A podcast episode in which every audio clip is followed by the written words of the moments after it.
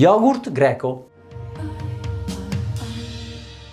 Allora, il discorso innanzitutto cominciamo dalla differenza tra yogurt tradizionale e yogurt greco. Beh, conoscete bene quello che c'è sugli scaffali, quelle file lunghissime di yogurt che vedete negli scaffali degli supermercati, di ipermercati? Sappiate che quello non è yogurt, praticamente è una sorta di gelato allo yogurt. In verità perché? Perché per essere uno yogurt tradizionale ci dovrebbero essere solo latte e fermenti lattici. Stop! Beh, la maggior parte delle volte, se andiamo a vedere, dentro questi yogurt è aggiunto di tutto. Zucchero è proprio l'ABC, poi c'è la panna, cioè ci sono i conservanti, ci sono gli aromi, insomma di tutto e di più.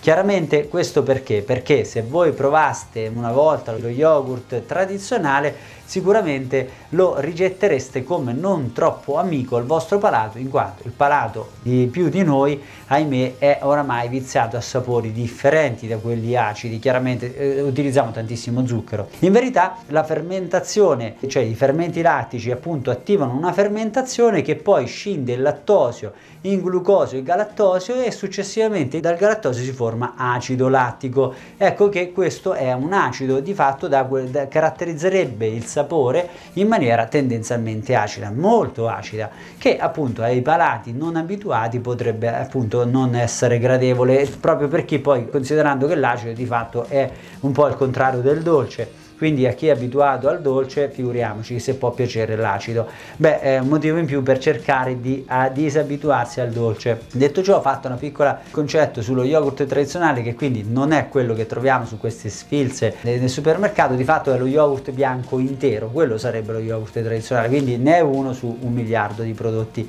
che noi troviamo al banco detto ciò la differenza tra lo yogurt tradizionale, questo vero, lo yogurt tradizionale e lo yogurt greco sta nel passaggio di filtrazione, cioè quando si va a togliere la parte liquida dalla parte cremosa. Ecco, nello yogurt greco di fatto viene, viene svolta una filtrazione in più e questo che cosa fa accadere? Fa accadere che viene perso una parte del lattosio una quota di sodio e di fatto quindi la parte di proteine nel, nei, nei 125 grammi o 150 che trovate nelle scatoline la parte di proteine e di grassi è più concentrata. E si può dire che a parità di quantità i due yogurt presentano una differenza di fatto di proteine e grassi, cioè quindi lo yogurt greco ne ha di più rispetto allo yogurt tradizionale parliamo sempre di yogurt tradizionale. Ecco quindi la differenza sostanziale tra i due prodotti è che c'è una minima parte di proteine in più rispetto alla proteine e grassi in più.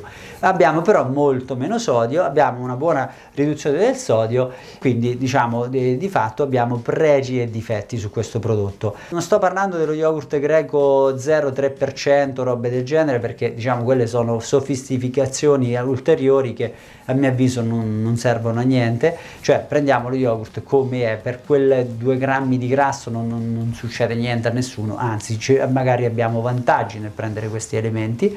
Quindi parlo dello yogurt greco normale, quello diciamo che contiene il grasso naturale. Detto ciò, nostri, questi due prodotti devo dire possono essere buoni sostituti uno dell'altro. Devo dire che lo yogurt greco, cosiddetto greco, eh, non so se l'origine proprio sia proprio veramente greca, comunque sia lo yogurt greco detto così commercialmente ha delle buone caratteristiche appunto perché eh, abbassa il sodio e aumenta un po' la quota proteica e lipidica, scaricando anche il lattosio, eh, che non è roba da poco. Quindi il discorso del lattosio, meno zuccheri, per chi ha difficoltà con il lattosio può essere un vantaggio, sicuramente quindi l'utilizzo non è così insensato rispetto allo yogurt nor- tradizionale, ma non fa così una estrema differenza.